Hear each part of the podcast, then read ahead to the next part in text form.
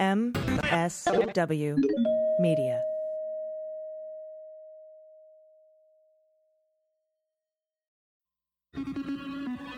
News with swearing.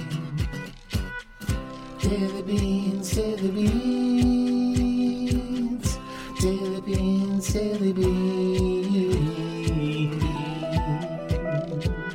Hello and welcome to the Daily Beans for Tuesday, September 15th, 2020. Today, a chilling whistleblower report emerges from an ICE detention center in Georgia.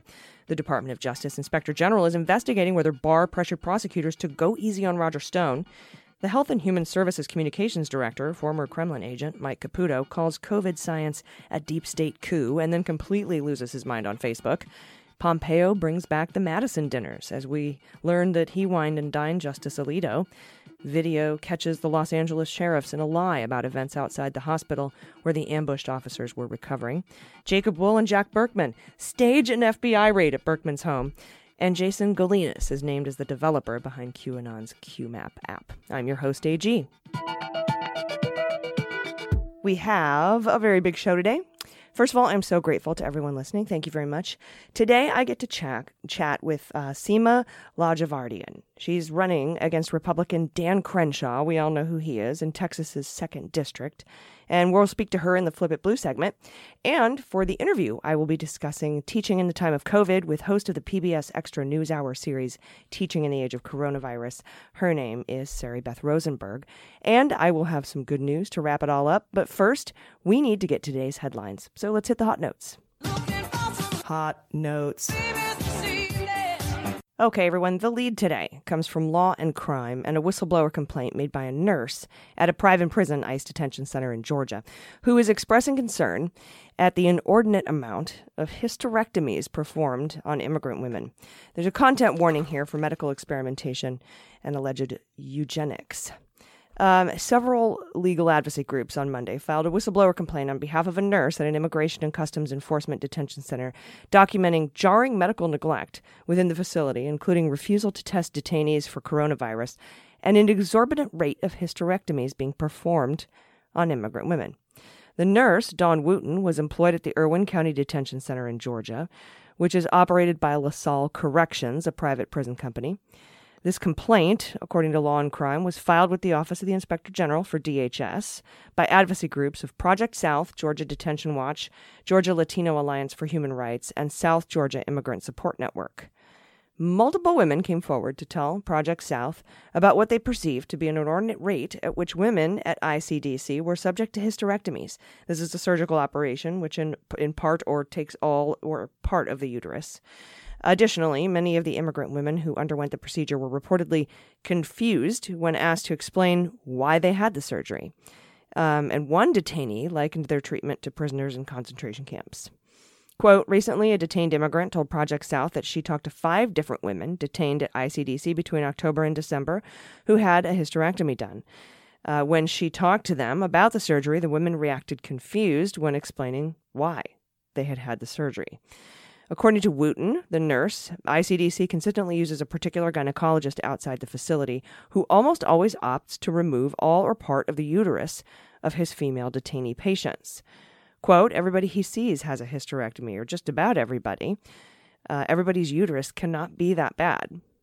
Uh, quote, we've questioned among ourselves, like, goodness, he's taking everybody's stuff out. That's his specialty. He's the uterus collector. I know that's ugly, she says. Is he collecting these things or something? Everybody he sees, he's taking out their uteruses or he's taken their tubes out. What in the world? Wooten also confirms uh, that many of the ta- detained women have told her they didn't understand why they were being forced to have the procedure, explaining that some of the nurses obtained their consent by simply Googling Spanish. The complaint details several accounts from detainees, including a one woman who was not properly anesthetized during the procedure and heard the aforementioned doctor tell the nurse he had mistakenly removed the wrong ovary, resulting in her losing all reproductive ability. Another said she was scheduled for the procedure, but when she questioned why it was necessary, she was given three completely different uh, explanations. One, quote, she was originally told by the doctor she had an ovarian cyst and was going to have small uh, 20 minute procedure done, drilling three holes in her stomach to drain the cyst.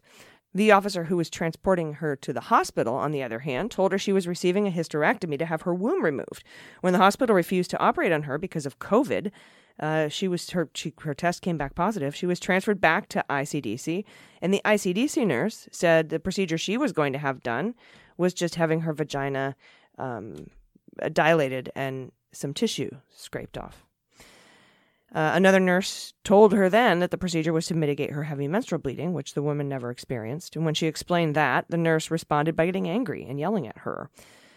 No other major news outlets, by the way, are reporting on this story as yet, and this allegation has not been vetted or investigated.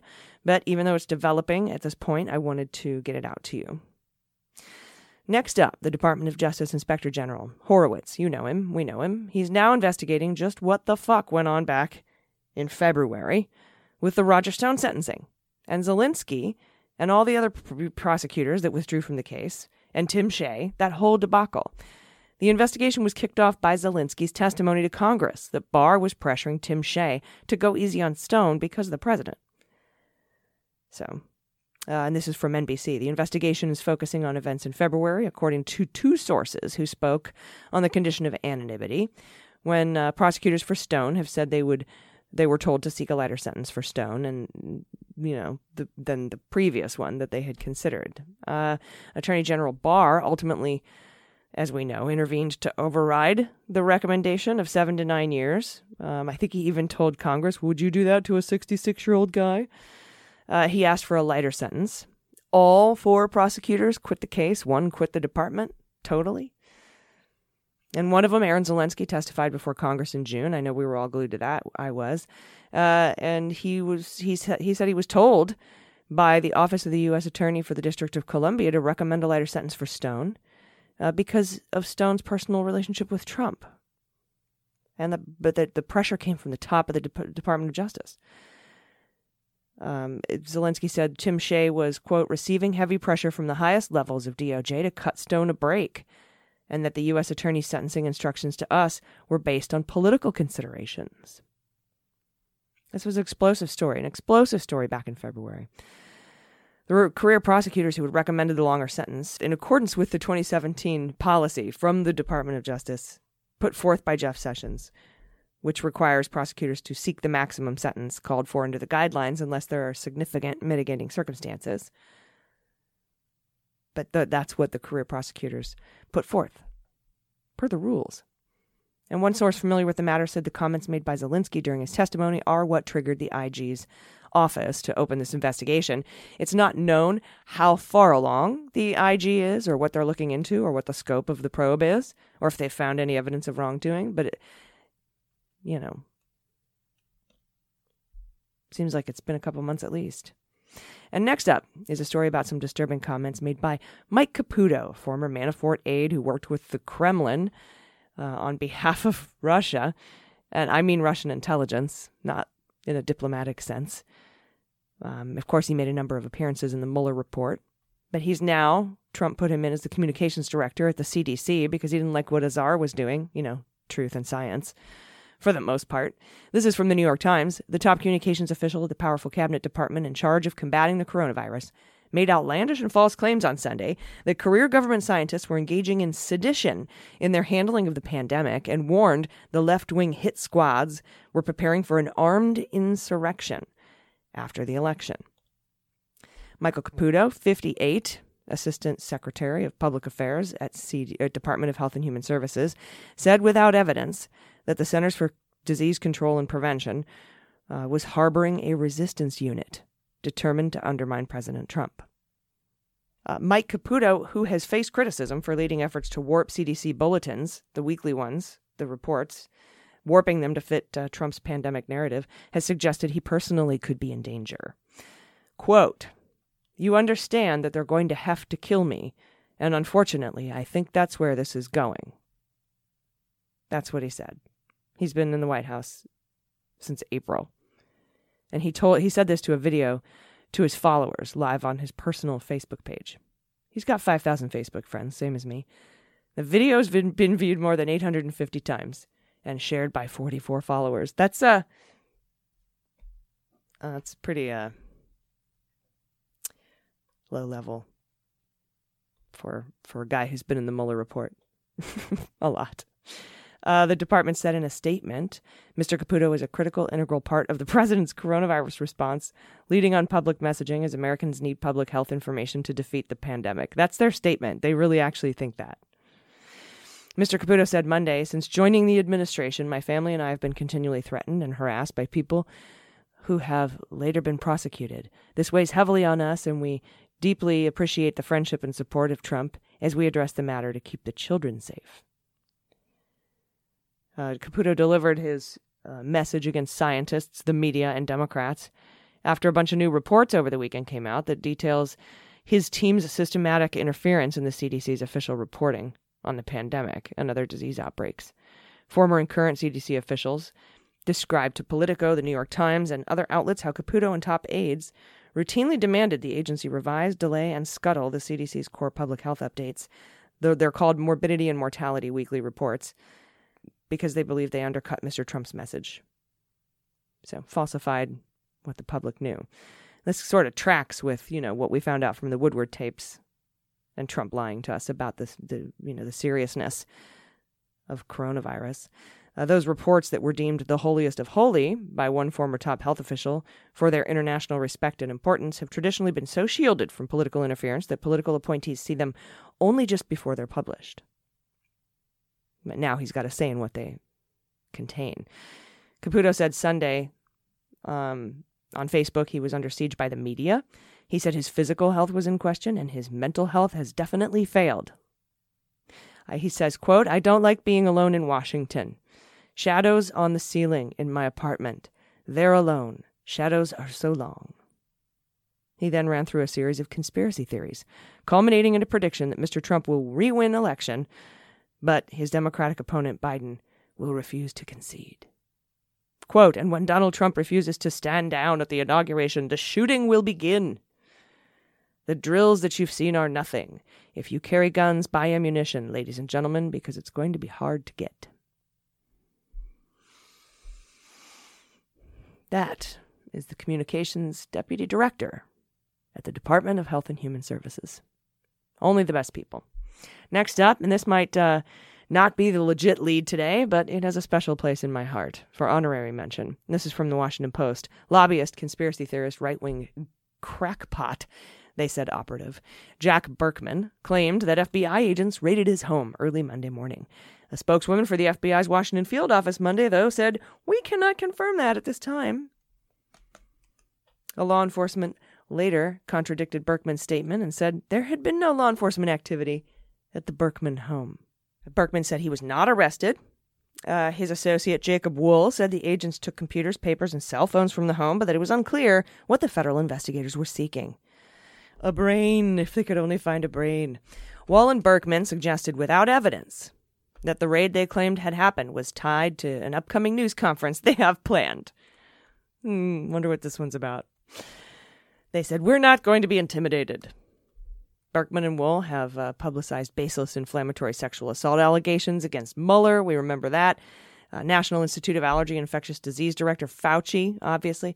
Uh, weird things, uh, press conference against Senator Warren about some escort Marine that she dated. Um, and former Democratic presidential candidate Pete Buttigieg, among others. Our friend Jennifer Taub, who we've had on this show, who's just come out with a book was try she they tried to recruit her to get her to say that Mueller sexually harassed her. Several people have claimed the pair paid them to concoct all those a- accusations, including our friend Jennifer. The Daily Beast reported in the past year that Wohl drafted a million dollar business proposal to game political betting markets. That's uh, by disseminating false information about Democratic presidential candidates. Wohl, a former stock trader, faces a felony charge. He's he's been charged in California for selling an unregistered security. Early this year, as President Trump's longtime friend Roger Stone was fighting his conviction in D.C., the pair released juror and grand jury information from the trial. Uh, the Attorney General of Michigan is investigating a racist robocall he did, aimed at discouraging voters in battleground states from casting their ballots by mail. The recorded message features a woman who says she works for and Burkman. Wohl and Burkman deny involvement. So if Wohl and Burkman didn't have a permit to film this, like as some part of a entertainment show, this so-called raid that they hired actors to play FBI agents, they could be nabbed for impersonating federal officers, conspiracy, misprision. That's bad. That's a big bad crime. So Beans on a superseding indictment for Wohl and Burkman. And from NBC, Secretary of State Mike Pompeo is quietly relaunching his extravagant taxpayer funded Madison dinners during the coronavirus pandemic, even as Congress scrutinizes his use of government resources to entertain CEOs and big dollar Republican donors and television anchors. He's really trying to run for president. Pompeo's Madison dinners, which NBC News investigation revealed in May, had been paused since March when the country shut down for COVID, but they're back now with a dinner scheduled for Monday, today, and at least three others on the calendar in September and October. The dinners have raised concerns among State Department officials involved in planning them that they were using federal resources to cultivate donor uh, and support bases for Pompeo's future political ambitions, using your taxpayer dollars. After NBC News reported on the dinners, the House Oversight and Government Reform Committee said the House Foreign Affairs Committee asked the State Department for documents, cost information, and ethics guidance on the department and the State Department's uh, Inspector General has also been conducting an investigation of potential misuse of government resources by Pompeo and his wife. And next up from Raw Story, and I don't know why this is not all over the news, but the LA County Sheriff's Department has been caught in a series of lies about their arrest of KPCC host uh, Josie Huang, who was reporting outside of St. Francis Medical Center in Lynwood, where the two police officers were shot in an ambush. Uh, well, that's where they were taken uh, after they were shot in the ambush. Two LA County deputies were shot, uh, and they're in critical condition after their patrol car was fired on by an individual captured on video. While sitting outside a metro station in Compton, an individual can be seen in the video approaching the car and firing shots. One deputy got out of the vehicle to pursue, and then the video ends. This heartbreaking story took a turn, however, when the officers were recovering in a nearby hospital. LA County Sheriff's Department tweeted there was a huge crowd of protesters blocking the hospital entrance and chanting, We hope they die. And that despite multiple cell phone videos capturing the protest, none show the so called chant.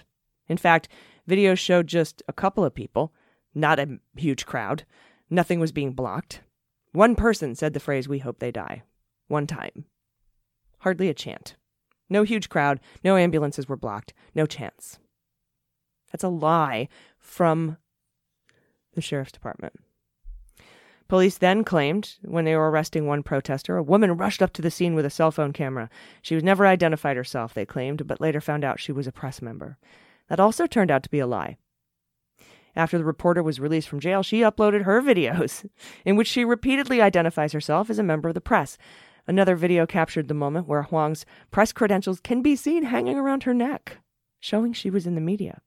You can get all this information right now and the videos on the reporter's Twitter feed at Josie underscore Huang. That's uh, J O S I E underscore H U A N G. And from Bloomberg, a popular website for posts about conspiracy group QAnon abruptly shut down after the fact finding group identified the developer as a New Jersey man. QMap.pub is among the largest websites promoting QAnon conspiracies, with over 10 million visitors in July. God, that's sad. And it served as the primary archive of the QAnon posts. The website aggregate posts by Q, the anonymous figure behind QAnon, and the creator of QMap.pub website is uh, known only as QAppAnon. The fact checking site logically.ai identified Jason Galinas of New Jersey on September 10th as the developer and mouthpiece for the site. New Jersey State Records. Connect Q app anon to Galinas' home address. Nice job registering that right there. Jason. The QAnon uh, theory posits that Trump is battling a deep state ring of child sex traffickers. It's already motivated some domestic extremists to violent acts or to threaten violence. That's according to the FBI. All right, everybody, we'll be right back with Democratic candidate for Texas's second district. She's running to unseat Dan Crenshaw.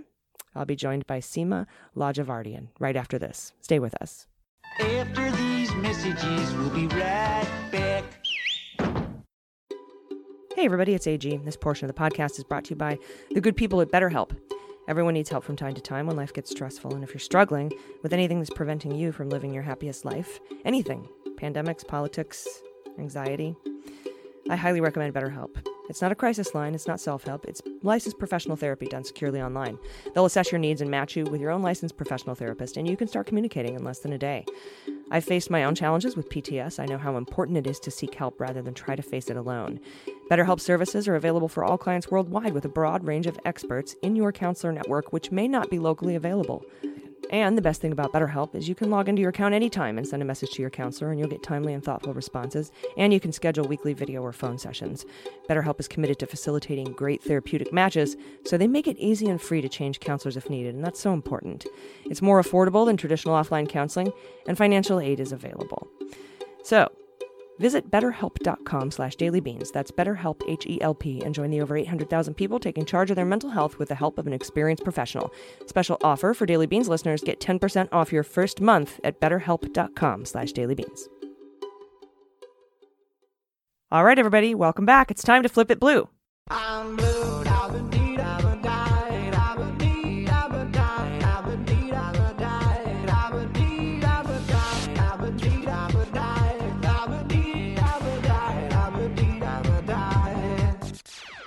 And joining me today for the Flip It Blue segment is the opponent of incumbent Republican Dan Crenshaw. We all know who he is. He's running uh, against uh, Sima Ladjevardian in Texas's second district. Everybody, welcome Sima to the show. Thank you so much, Allison. I'm so excited to be on your show.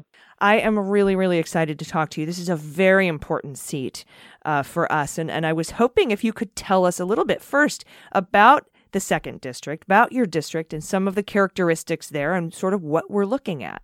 Absolutely. So the second district is probably one of the most gerrymandered district. It lies entirely in Harris County. Looks like a snake with a dragon head. Um, the district is extremely diverse. It's 40% minority. We've had Beto actually lost the district just by 3,000 votes, and we've had over 60,000 new registrants since then. It is sitting in Harris County, which is one of the fastest growing and most diverse district in the nation. So the dynamics have completely changed. As gerrymandered as the district may be, I've gone all around the district and everybody, everybody really wants the same thing. They're very concerned about healthcare.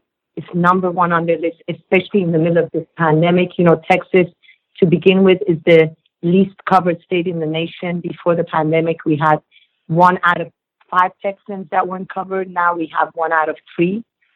And of course, within this crisis, we have Crenshaw, who's had an abysmal response to the crisis for months, has been putting out disinformation and just, you know, playing it down as much as possible, holding in-person events to the point that he had one last week that's under investigation, and the and even the Texas Tribune wrote about it. And in addition to that, he's been voting with Trump to gut ACA in the middle of this crisis. So I think it's just so irresponsible, and we have leadership who needs to really be sure, basically sure that they care about the safety of their constituents, and he's only cared about playing politics and just not really caring about anyone. So number one is healthcare. Of course, COVID is, you know, in, in conjunction with that, and we can't really have a healthy economy or even be able to open up safely without healthy people. And I think part of the, you know, side result of what has happened with the really bad response to the the situation is that we, you know, we haven't been able. Our businesses are hurting so much. We've had so much unemployment.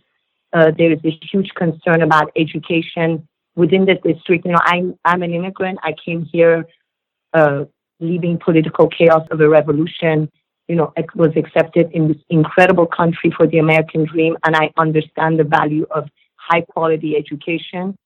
And in the middle of this crisis with opening up and COVID, it has been also, you know, obviously very complicated and affecting our communities a lot.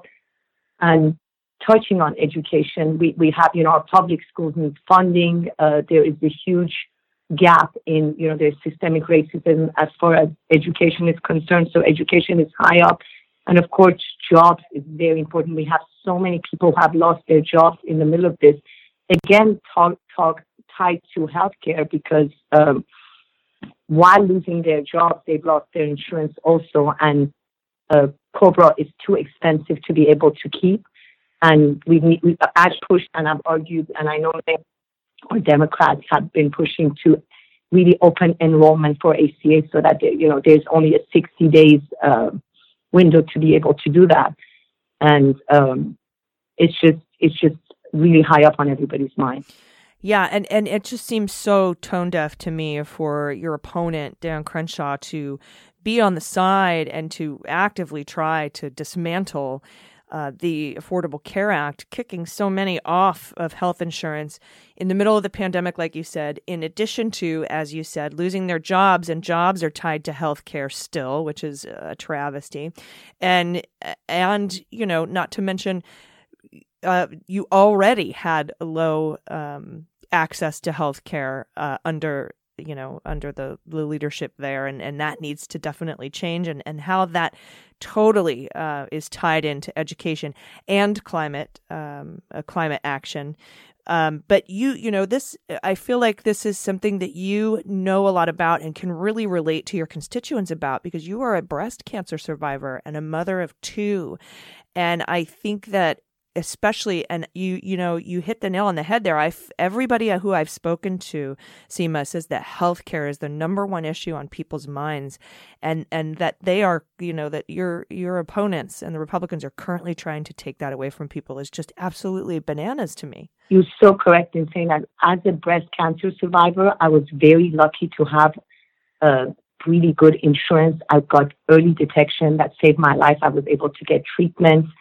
Uh, but also at the same time, while I was going through that, met so many incredible people that, you know, had to figure out how to put, you know, food on their table as far as, you know, pay for medication. You know, one, one of the really my incredible experience with it that I was so appalled is I wasn't feeling well one day and I didn't have my insurance card, went to the first pharmacy and the, the one pill without my insurance card was like a thousand dollars. And I was just so aghast by that. And I, I'm sitting all those hours in the waiting room with other friends. You know, I became friends with so many people.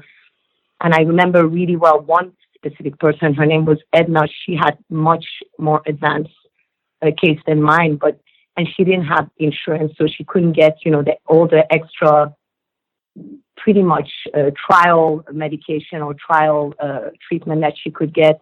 And you know she had children that she had to think about, and I see how lucky I was. And it is extremely personal to me. I don't think you can play like this with people's lives. And uh, I'm just, you know, I'm just also appalled, you know, at our president's response that he knew about this and downplayed it, and Crenshaw coming out and saying that he had good intentions.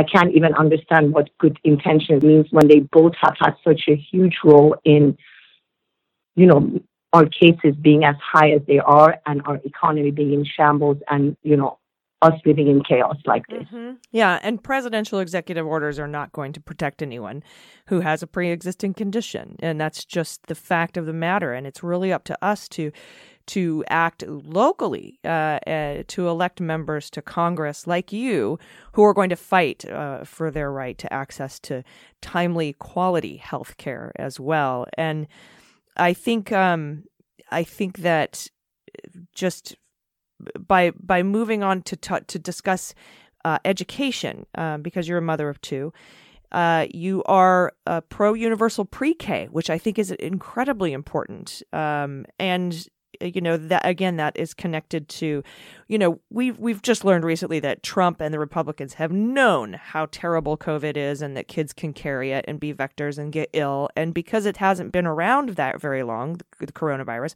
we don't know the long term effects on on our children potentially.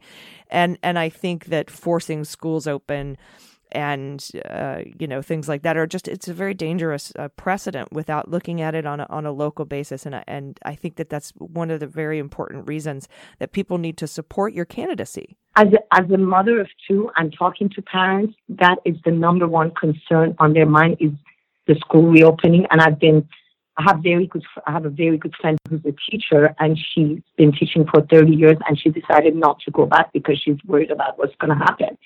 So it's you know there, it affects so many people on so many levels because we don't have the proper one funding to the public schools without any clear direction coming from leadership saying you know money coming in, how to do it, and it's just complete chaos right now, and more even in the communities of color affected so much more for the virus by the virus. Uh, it's just a really big problem, and you know you can't finger point. Leading is not easy. You just have to make decisions that are based on facts and science, and we have to be able to really have faith in our leaders, and you know to protect the families, protect the children, and really listen to science and not just cherry pick facts that you know fits a narrative. Yeah, exactly. And and a, a final point here I wanted to talk to you about. We had we had discussed this a little bit offline prior to the interview, but what about uh, gun reform, keeping our kids safe in schools, uh, as far you know with the the gun violence issue? You know, we've had uh, several mass shootings in Texas, and I was telling you beforehand that I've become really good friends with uh, Rhonda Hart, who was a mother at the Santa Fe shooting, and you know, the anguish that parents go through. And we have nine out of 10 Texans that believe in universal background checks. We have four out of five NRA gun holders that believe in universal background checks. And I can't imagine the anguish of thinking that, you know, you're going to go out and you don't know what's going to happen to your children. And we have to make sure that there is real gun sense out there. You know, uh, Crenshaw was on a podcast saying his wife's fingers are too dainty and it's okay to have a machine gun. You know, we cannot have weapons of mass destruction and weapons of war uh, in a situation, you know, at all. We need to ban that. And we have to make sure we close the boyfriend loophole. We make sure that, you know, we have a background check in the, all these uh, gun shows. It's, it's a big issue and it's, you know, we have to make sure we protect our parents and our children. I can't believe he said that. He knows better than that. He's a veteran. He knows better in many, many situations, but he doesn't say it. Dainty finger, get a 22. Anyway, uh, yeah. I don't want to go exactly. But um, I, I, I really also, I have to say that I'm I'm very excited to see that you support student debt relief programs such as the Public Service Loan Forgiveness Program because I worked uh, in public service for a very long time and I got my um, doctorate in health administration and was a month after month trying to apply and apply and apply um, for the public service loan forgiveness program to no avail. I kept getting denied, and it, it, wasn't. There was no reason for it. I worked for the Department of Veterans Affairs, federal government, public service, and and it's just the program is so with you know with the current administration, and the way the Republicans see it is just they're the party of no, and I I I'm. I'm so glad that you you support um, this student debt relief plan. it's ridiculous. Everybody should be able to, you know, have high quality education and then be able to go back to work and not the, being being in such huge debts because of that you know? And especially when you have people who give service to this country you know you have to be able to give provide that for everybody and have it equal across the board. You know i was afforded those opportunities. Everybody should be afforded those opportunities. And the fact that politicians just you know, give platitudes and don't do anything about something like this is just appalling to me. It is, and and I agree with you so much because as a veteran myself, I got uh, education and health care, and because of that, I am able to be a, a, successful contributing member to society and help others. And that that Darren Crenshaw doesn't get it is just beyond me. I'm not sure if he doesn't get it. I just think he doesn't care yeah that that i i think that it, that has to be the that has to be the answer right? Because he knows. Yeah i mean you know the future the future of this country is about having great education from kindergarten high up to college and allow those opportunities for everybody. And we have to be equal and fair across the board and protect our people. And you know, as he's what what what has really shocked me on him is that you know, being a veteran, you heard obviously what the president said, which it, it's just been absolutely appalling. And having Crenshaw not even say a word about what he said, and you know, at the same time, you know, criticizing and making fun of uh, incredible Senator Tammy Duckworth, saying she doesn't stand for democracy, and again, not saying a word about the bounty issues. You know, the Russians paying bounty, and I'm just, I'm just really appalled that there is no response to that, and that we can't really value and respect the incredible service that you, our veterans, give to this country, and and you know, I'm just really surprised that there's absolutely no response to that. Yeah, it's it's very spineless. It shows no spine. We need leaders in uh, with with chutzpah, right? We need to send somebody to Congress that that is a breast cancer survivor, that is a mother of two, that has fought the good fight and will continue to do it. Uh, and so I think you know that's why everyone needs to. This is a very very important race in Texas. Everybody needs to you know uh, do what they can to help and contribute and volunteer and write postcards. Can you tell uh, our listeners where they can uh, find more information about your campaign and where they can help? Absolutely. I love what you say about chutzpah. I think that's what we all need. This is the existential time of our lives. It's the most important elections of our lives. So uh, I want everybody to know we will love volunteers and help. We're going to win this. This is so important. The website is S-I-M-A-F-O-R-T-X dot com. Please volunteer with us to do phone banking, texting, uh, making calls, amplifying the message. I'm here to serve the people of this district. I came here to this country to serve because I was accepted and taken care of, and I want to make sure I do that for everybody else and stand up for what's not right. A hundred percent. And this district is winnable, and it's it's there's so many ways to vote. We can get it done. Uh, we can get it done. Absolutely. And early voting starts October 3rd, so please vote early. October 13th, yes. Please vote early. October thirteenth. Yes. Wonderful. All right. Thank you so much, everybody. This is the opponent to Dan Crenshaw in Texas's second district, Sima Ladjevardian. Thank you so much for joining me today. Thanks so much for having me on, Allison. Hey, everybody, it's AG, and this portion of Daily Beans is brought to you by Sunbasket. With so many of us stuck at home trying to eat healthy and trying to be safe, I have found the perfect service to recommend. It's called Sunbasket. So if you want to eat tasty and nutritious meals while avoiding crowded grocery stores, Sunbasket delivers amazingly delicious, healthy meals straight to your door. Sunbasket has incredible recipes for all kinds of dietary preferences, including paleo, which is me, gluten free, Mediterranean, vegetarian, and more. And they make it really easy and convenient. Everything is pre portioned and ready to prep and cook, so you can enjoy a dinner full of organic produce and clean ingredients in just uh, like under 15 minutes. And that's no matter how much experience you have in the kitchen, which is great because I'm terrible, but this is so easy and it's so delicious and everything turns out perfect. So each week they send a wide range of recipes for me to choose from, so you can try dishes like turkey and spinach sliders with sweet potato buns, shrimp diablo tacos with roasted peppers and queso fresco, and they have mushroom cassoulet with arugula salad and lemon vinaigrette. That lemon vinaigrette is so good. Uh, anyway, uh, you you really need to check it out. And Sunbasket facilities, by the way, have the highest level of food and employee safety. They reinforce strict adherence to operating procedures, and they've increased sanitization frequency in their distribution centers to protect your family and you and their employees. And right now, Sunbasket is offering $35 off your order when you go to sunbasket.com slash dailybeans and enter promo code dailybeans at checkout. That's sunbasket.com slash dailybeans. And don't forget promo code dailybeans at checkout for $35 off your order. Again, sunbasket.com slash dailybeans and enter promo code dailybeans. All right, everybody, welcome back.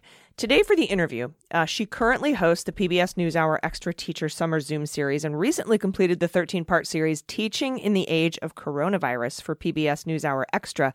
Please welcome Sari Beth Rosenberg. Sari, thanks for joining me today. Thanks for having me.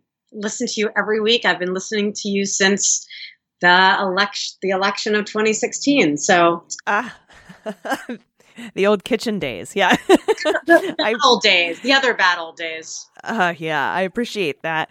Um, and it's been uh, quite a ride. And I wanted to kick this off because you and I were planning um, to speak today, just to, you know, in general about teaching in the time of COVID.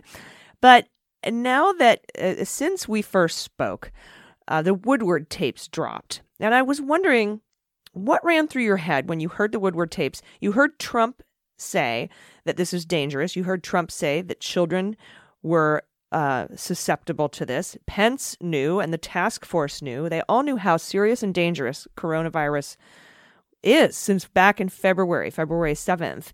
And and I was wondering sort of now looking back at when he ordered or should I say blackmailed states to fully reopen schools for in-person learning.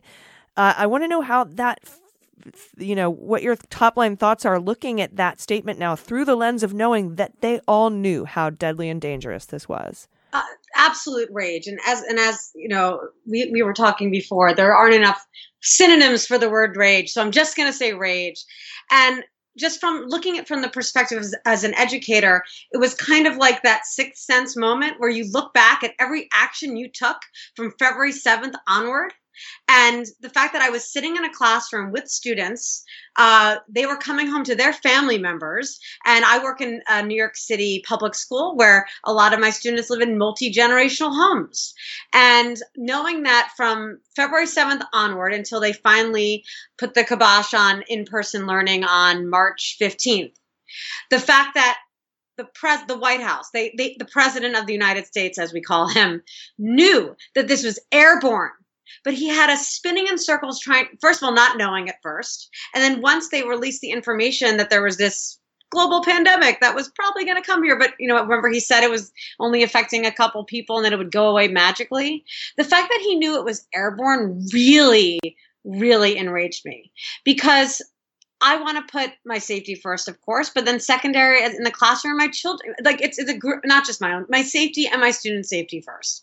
And the fact that I didn't have any of that information, I just started having these flashbacks to the fact that I do these cool, fun activities in class. We do like a speed dating activity where students exchange information. I was having them sidle up next to each other, breathing on one another, doing all this stuff. I have a feminist club. We were sharing food and breathing on each other. And there was the, the person in charge of this country who's supposed to looking at look after our safety and health first, or public safety and health, didn't tell us. And it I mean, I could go on and on forever. It was just, it's just enraging. And I, uh, yeah, enraging. Yeah. Yeah. And, and, and I'm, I feel you so hard. And I've talked about this on the show about we're out of synonyms. And, and this is by design by this um, administration. Because you know when we when it, fir- when it first came out and he he came down the golden escalator and called Mexicans rapists and said all these disparaging racist things we were like that is unconscionable. Then we get to the Muslim ban and then we get to the you know voter suppression and then we get to the kids in cages. And we've already used the term unconscionable. Right and, and so, as these things get worse and worse, we've already used the superlatives, and there are no synonyms left in the English language for us to describe how fucking batshit crazy all of this is, and how terrible and and rage inciting, and and how much ire we have from it. That's you're right. We're just out of words. Out of words, and I feel like you know I'm a history teacher, and I joke around, not you know, it's gallows humor that we're going to need like multi. I, mean, the age of the textbook is probably long over, but you know, if there were still, if we still are going to going to create textbooks, I, I don't even know how you do you cover 2020, and yeah, I think it, I think perhaps the title is no no more uh, you know what you were saying about like no more no more other no more superlatives for rage. Like it's just unbelievable. Yeah, like I've got two volumes of the history of Western civilization, but 2020 can take its own like 10 volume set. 10 volumes and you know when i when trump was first elected i had to find my people i mean eh, you know most of eh, most of anyone i associate with and still do realized what a grave threat trump was but i was on the extreme side of it people felt i think in the beginning and i remember coming into class and it was a point of pride of mine, and I write about this in my PBS NewsHour Extra series. A point of pride for me and all the other social studies teachers you know, you're not supposed to talk about your politics, and I agree with that normally.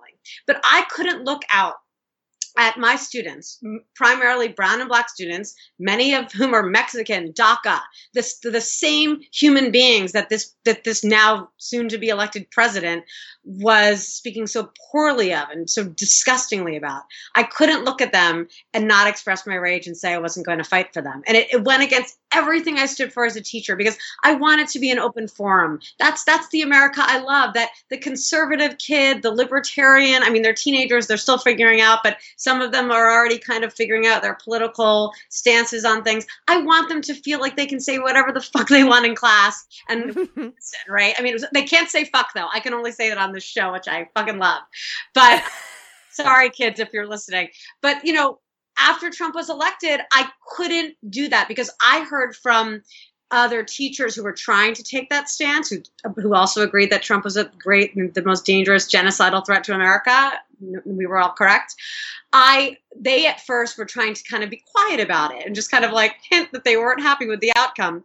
And a couple months later, many of the students said to them, "Oh, oh, Miss, I thought that you." They call us Miss. They said, "Oh, Miss, I thought you were a Trump supporter because you didn't say you didn't like him." Because just the way that education system is set up a lot of times a lot of times it's white educators with brown and black kids in the class and they see they, they knew that a lot of white people voted for trump so if they if you weren't extreme about your stance or at least clear about it they assumed you voted for him and and and I, I hate that's one of the things I hate. There's so many things I hate about Trump being president, but just as an educator, the fact that I could no longer comport myself in the way that I think is a respectable way to comport oneself, right? And that's what happens when you have this transnational this this this member of a transnational crime syndicate lying, genocidal, add all the words maniac and in power, right? Yeah, right. And and I think, you know, I'm so with you on that. I feel you I feel you on this because I think that um what you're talking about is the same issue that journalists face. You know, we're supposed to be uh, hands off, independent, not leaning one way, but you know, when you've got this aut- autocratic, you know, tyrannical, racist, misogynist, you know, uh, leader who how the hell he got in. What is the electoral co- college good for if it didn't stop him from getting in, which is why we need to get rid of that shit. But like, you know, we're you're you're sitting here watching for example, police mangle black bodies and you're just supposed to not say anything?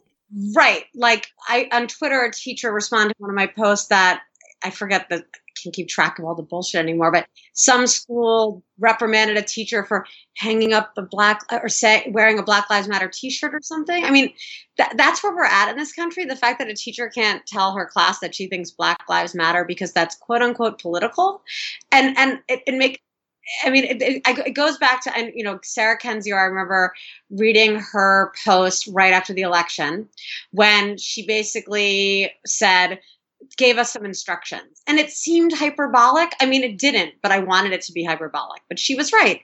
And one of the things she suggested we all do, it, or all did, was write down everything that we value and everything we believe, because we're going to have to remember it, because we're going to start being kind of gaslit as her as her as, as her podcast talks about right in her in her recent book but yeah i felt like i there are times when i'm like wait am i am i am i getting crazy here and then i have to remember what things were like before he was in office and and remind myself this isn't normal and then like i hope to go back to a day in summary where i like my students don't know who i voted for we can have an open forum we we understand what a fact is. We understand. We don't use the word fake news at all.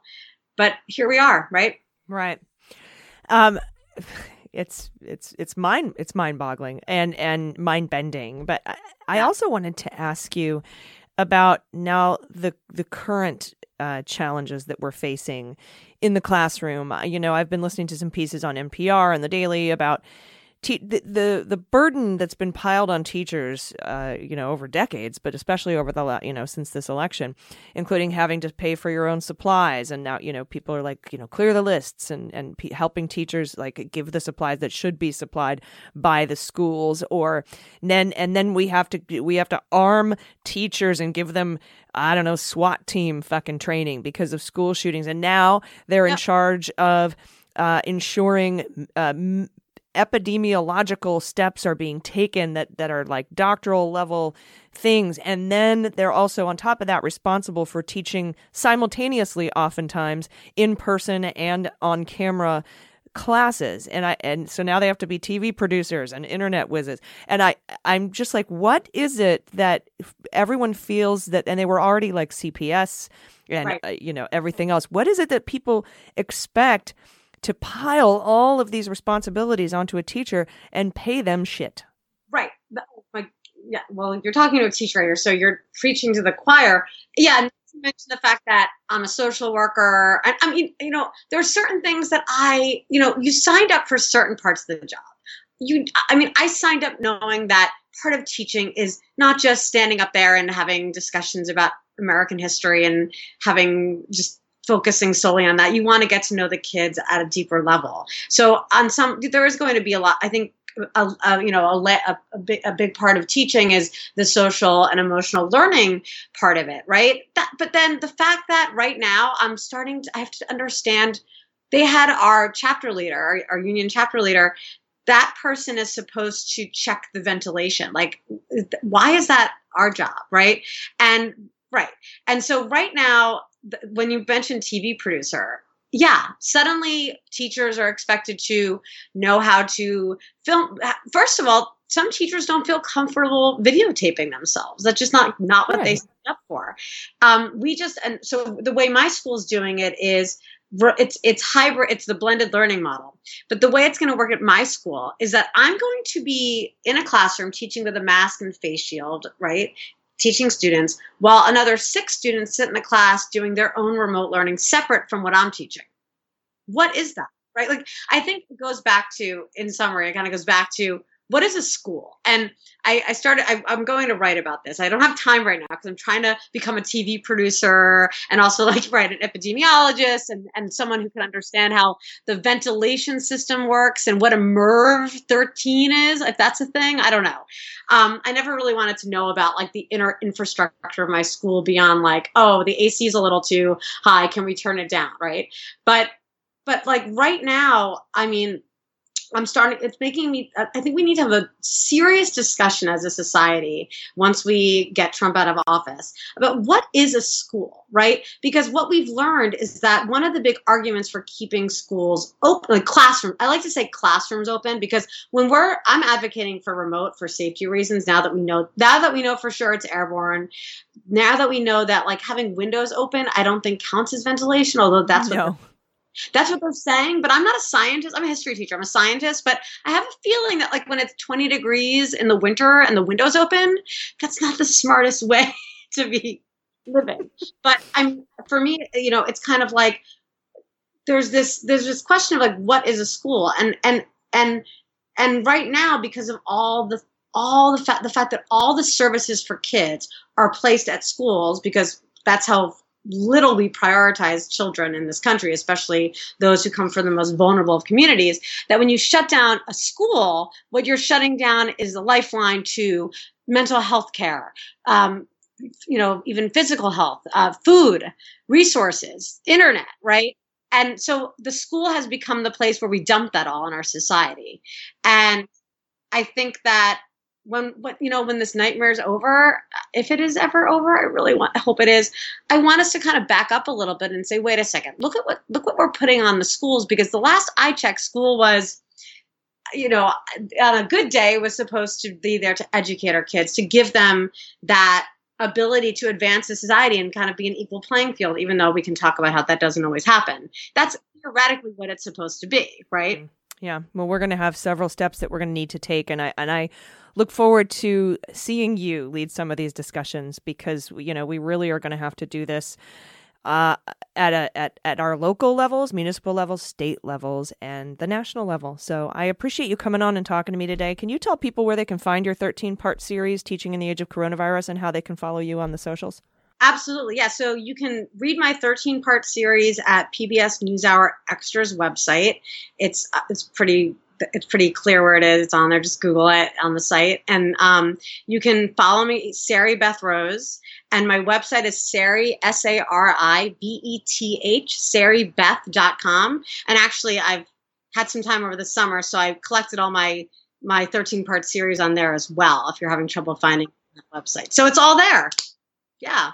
Well, thanks so much for all you're doing, and and and I I can't tip my hat to you enough for doing. I mean, like you said, you're you're a child care provider, CPS, a social worker, uh, epidemiologist. I mean, it, the, the list goes on and on, and and I can't I can't thank you enough for what you're doing. Thank you for just shining a light on everything every day because we need that. And you've been educating me, and then I've been bringing it back into my classroom. So I appreciate that.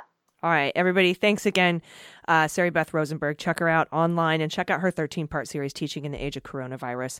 We will be right back with the good news block, so stay with us. Hey, everybody, it's AG. Today's episode of Daily Beans is brought to you by PayPal. These are weird times with so many new challenges to face. Things may have changed around us, but our inner drive to be there for the people we care about runs deeper than ever. It's crucial to stay involved and support our loved ones, friends, families, and organizations that support us. When we come together as a community, we empower ourselves to make meaningful change as we're finding new ways to connect and continue supporting one another. We've started social distancing when we spend time with friends and explore local cuisine, and we're doing more to support and advocate for underrepresented communities. So, what we need now more than ever is an easy way to support each other from afar. For me, the solution is PayPal. With the PayPal app, sending and receiving money is fast and easy. Stay connected with people you love and quickly and securely send money to friends and family just about anywhere in the world. Start a money pool to split the bill. Go in on a gift or fundraise for a good cause. With PayPal, you can support the places and causes you care about the most. Recently, I donated to Act Blue and was able to send financial support to my mom. She really needed it during this time. And with PayPal, I can instantly donate to a local nonprofit to support a cause from across the country. With PayPal, you can even make touch free QR code payments to your favorite local restaurants or farmers markets. PayPal is making it easy to pay safely, quickly, and easily. So download the PayPal app today. Terms and conditions apply. All right, everybody, welcome back. It's time for the good news.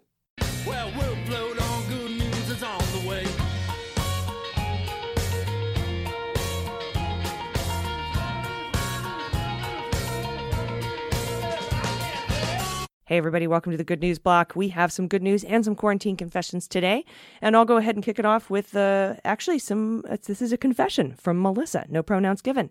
Melissa says, I laughed out loud when Mandy talked about getting all dolled up to go to the Tesco. As an American in the UK, I confess, I do not think I am representing us well. Ever since the lockdown, I've realized that if I wear the right sweatshirt, I don't even have to wear a bra when I pop down to my local Sainsbury's. I'm wearing a mask though.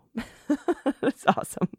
Yeah, the backstory on that, everybody, is when um, Joelle and Mandy for a while were living together in London, and Joelle's my best friend, and she would call me every day, and she's like, "Apparently, you just can't wear a sundress down to the Tesco. That's like a little bodega down the street." And she she was like, "Well, I don't know why you have to get all dressed up to do that shit, but apparently you do." And so here we are, Melissa. So thank you for that input. Uh, next up, uh, from another confession from Jennifer. Not sure if this is good news or a confession, but early on in the lockdown, I got so mad at Ivanka and one of her tweets that I replied to it, calling her a feckless C word, whose ineffective husband is a step up from her rapey, misogynistic brothers and sexual assaulting father. Long story short, I refused to remove my tweet and am banned from Twitter. Joke's on them, though, because I literally just joined that day and I'm not at all affected by my inability to read or send tweets. Fun fact you're also limited to 280 characters when you justify your tweet for review. I guess good news, uh, though, is that my application to help out an election poll site just got approved and I will be attending a training session in two weeks. Jennifer, this is the famous person who called Ivanka a feckless cunt on Twitter and got banned. I love it. Thank you for that. We know of you. You are infamous on Twitter, just so you know. I know you're not there and you can't see it, but your feckless cunt comment reverberates throughout the ages. So well done. Uh, next up, this is a good news story from Anna Marie, pronouns she and her. Dear Leguminati, I live in southern Oregon, which just had a massive fire this week, which wiped out a whole neighborhood, no, whole neighborhoods in multiple cities in the Rogue Valley. But here's the good news that I wanted to tell you about. Um, uh, Mexico just sent us a group of firefighters. I'm crying as I write this. They are from the state or city of Guanajuato in central Mexico, which is the sister city of Ashland, Oregon, where our fire started and it is where I studied Spanish years ago. I feel so much gratitude toward our southern neighbor, and I want everyone to know that even after all the racist rhetoric from our impeached POTUS, they are still sending help and aid. I feel like we don't deserve it, but I'm so happy and thankful. I've called our local Northwestern Seasonal Workers office in order to volunteer to help in any way I can. They help our migrant farm workers, many of them uh, whom are from Mexico and in Central America, and many whom have lost their homes. I know you hear this a lot, but I want to say thank you. Um, thank you for all you do to help us survive until better days. I love you, AG, and all the Beans community. I'm so glad to be a part of it. Thank you so much, Anna Marie. And what a wonderful story. Um, boy, um, you're right. After everything that Trump says, since he descended on the golden friggin' escalator at Trump Tower to announce his presidency, everything that he has said about Mexico and Mexicans, and now here they are helping us, providing firefighters to help us put out the fire that Trump is ignoring. Next up is a is a confession from Hopa. Hopa. Pron- uh, the, it says here there's a little pronunciation guide. Hopa. And the pronouns are he and him. All hail the Leguminati. I can't tell you how much your work has benefited my sanity over the last three years. Thank you, thank you. Besides the shit show of this current president's antics, I've had to endure a separation from my spouse of 24 years. We separated in May of 2019. We nearly did this twice before due to her struggle with PTS and depression, but I dug in both times and made an extra effort um, and tried to make our relationship work, even after the revelation that she had slept with my best friend and lied about it for 10 years. The two of us raised three amazing children who have become responsible adults with families of their own. I couldn't be more proud of what we have done. This third time in spring of 2019, I said, okay, move out. I realized she is struggling emotionally and uh, psychologically, but again, I was devastated emotionally, being told for a third time she was no longer in love with me after all we'd accomplished together. I had to start looking out for myself. My confession, in short, I don't miss her. Sure, we're still close. Our apartments are within walking distance. We talk almost every day, text or phone. We even had sex every once in a while until the pandemic took hold. We were best friends for over two decades, so a clean, amicable, amicable break was to be expected. Yet, living alone with my pup Barley, pic attached, and surrounding myself with the art, music, food, and media that give me joy, most of which were not allowed by my spouse, I don't miss her. There, I said it. I miss us, but I don't miss her. Us disappeared years ago. She's doing well, working in an essential job, and has a support network, so it's not like I've abandoned her or anything. But every time she's asked about getting back together, I've answered, no, not now. I'm sorry. But I'm not sorry. I'm happy. And I know this story probably makes me look like a dick, but there's much more to it. Know that a psychological abusive relationship can have male victims. My confession is basically I'm happy with my life as it is now. Thank you. You all make me laugh and give me hope for the future, so keep it up. P.S. I was in a band called Cool Beans in the 90s. Let me know if you want to hear any of it. Mm, probably not with a name like that. Hope. Uh, I'm kidding. Uh, that is an intense confession, and I have to tell you, um, having lived through some abuse myself, uh, that at one point culminated in some physical abuse, and had it not, um, I would have also felt like I was abandoning that person. You know, sometimes you get the the person who who says if you know if you leave me uh, i don't know what i'll do. I'm nothing without you. They try to mm, you know kind of guilt you into staying. And i don't know the ins and outs of what you're going through but i'm glad that you're in a space where you can be you and i'm glad that you are happy that there. Um, i think that's what's important and you have raised two beautiful children. So thanks for that confession um, I really appreciate you sending it in. And the dog, it's a beagle. It's a hound dog. And I will send this picture out in the newsletter. Next up from Anonymous, pronouns they, them. When a quarantine started, my job went remote. About a month ago, no, excuse me, about a month into the quarantine, the CEO of the nonprofit mental health organization I work for said, We ought to feel lucky to have a job. Two months later, I had a panic attack while working, and my supervisor put a corrective action in my file for having a panic attack. When I said I wasn't treated fairly, she repeated the CEO's comment and told me I was lucky to have a job. This motivated me to look for other work. and I just accepted a job offer with better pay, better benefits, and they will give me the supervision I need to become a certified mental health counselor, which my present company refused to provide. Hmm. I also have two job offers at the same time and had my pick of where I wanted to work. It feels so good to move on and do something so much better for me. I'm grateful to be working and to have a job, but nobody wants to be told they're in a terrible work environment and there's nothing that can be done about it. Mm, trust me, I know he, him. But congratulations. I love that you had the pick of two and you picked your favorite and that's amazing. I'm I, am I'm I'm very happy for you and keep us posted on how, on how it's going because I I want to know how much better it is. I, personnel file for having a panic attack at a nonprofit mental health organization. Yeah, that was like me being discriminated against for PTSD by the Department of Veterans Affairs. Yeah. Interesting, right? Next up from HR Lady. Uh oh. I think we're all in trouble for all the butt jokes. Um, uh, pronouns she and her. Hey, Bean Babes. This is a bit of mixed news. I began my new job in December of 2019 as director of HR for a startup. Unbeknownst to me, the company had lost their funding and made the decision to begin closing their doors in late January. Not the best career move, huh? I was tasked with laying off over 450 people around the world starting in March. Yes, right in line with the pandemic. All of the terminations had to be done via Zoom, which makes it difficult. It makes a difficult conversation even more difficult. I've been solely focused on terminating employees while simultaneously trying to help them find new roles, speaking to outside companies, helping with their resumes, LinkedIn profiles, etc. Additionally, I was thankfully able to convince upper management to increase the severance and healthcare package significantly. It has been an emotional, emotionally draining seven months, and we're down to under 30 employees now, and our doors will officially close in November.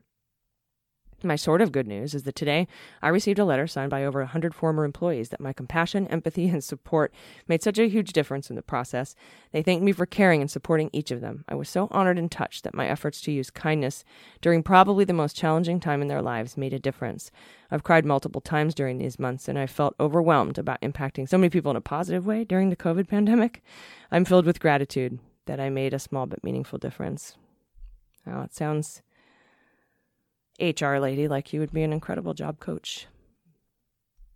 Mm, that's so great when you get that sort of, you know, you feel so undervalued by the people who pay you, and then find out that the people who don't think the world of you. Next up, from Anonymous, pronouns she, her. I suffer from analysis paralysis, and other than donating to Biden and Harris, I have not donated to any other campaigns, although my spouse and I decided this would be a good use of our stimulus money. I just couldn't figure out a good amount, given the number of campaigns nationally. I finally decided I would donate $36 per campaign in lieu of sponsoring uh, premium subscriptions, and I'm so glad to know that you have already plenty have already have plenty of sponsors. Oh yes, donate to the campaigns. So far, I've contributed to 13 Democrat Democratic Senate campaigns, as well as the one House race in my state of Oregon that leans red. Incumbent Republican Walden is not running again, and the House seat in neighboring Washington State, which is currently held by an awful Republican. an awful Republican. Flipping the Senate is so important. So thank you for helping me figure out a dollar amount for so many important races. Finally, keep the West Coast in your thoughts and prayers right now. Oh, yes, we do. We're in the West Coast. The fires aren't a threat in my suburban area, but they are threatening many communities and burning beautiful parts of Oregon. All up and down the coast, smoke is everywhere. Peace. Thank you, Anonymous. I'm glad that our $36 per year premium subscription for patrons gave you an idea of how much money to donate to these campaigns. I've been giving $20.20 to pretty much every Democratic congressional race, um, you know, so far that we've that we've interviewed for our Flip It Blue segment, and uh, been giving much bigger amounts to the, some of the Senate races, and and of course to I gave the max to to Joe and Kamala um, and so that's sort of where we're at right now. And I did that with a, a tax rebate check I got. The state of California figured my taxes wrong. And uh, for some reason, I got a second stimulus check, the full amount. I don't understand how I'm how I'm entitled to this. Um, I mean, I'm not a gozillionaire, but I'd make you know combine more than seventy five. Uh, so you know because it's based on my old government job, right? I was a GS fourteen. So anyway, um, I think it's just so incredible that you're that you're giving. And remember, everybody, I have a pinned tweet uh, on my personal Twitter page at Allison Gill, and it's got a link in there for beanies for the Leguminati to donate specifically um, for, with through our friend John Vane, who's the campaign chair for the Biden campaign. He set that link up just for us so that we can kind of keep track of how we're doing. We're well over six figures, by the way. So good job there uh, with us and a couple of other um, small communities that we're working with to, to get donations. Um, and then, of course, you can always go to volunteer.dccc.org and you can find out how to write postcards, text bank, phone bank, and where the, the DCCC for, for Congress needs you to hold the House. And that's what we're doing the Flip It Blue segment for, is to support that effort as well. So uh, aside from all that, uh, that is the good news. If you have any good good news to submit, or you want to submit a quarantine confession or a correction, just head to dailybeanspod.com and select contact. If you want to sign up for a free um, membership, a free premium feed that has been donated by one of our generous patrons. You can do that at the same website, dailybeanspod.com, and just scroll down on the front page, and you'll see you know patrons sponsoring patrons, and that's where you can either sign up to be to to receive a free one year uh, premium feed membership, which gets you the Mary Trump Book Club and these episodes early and ad free, or you can buy buy a year for someone who can't swing it.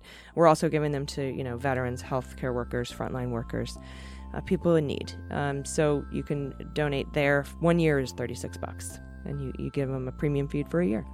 So that's it, everybody. Until tomorrow, please, everyone, take care of yourselves, take care of each other, take care of the planet, and take care of your mental health. I've been AG, and them's the beans. The Daily Beans is executive produced and directed by AG and Jordan Coburn, and engineered and edited by Mackenzie Mazzell and Starburns Industries.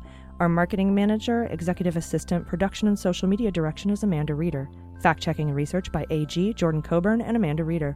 Our music is written and performed by They Might Be Giants. Our web design and branding are by Joel Reeder with Moxie Design Studios, and our website is dailybeanspod.com.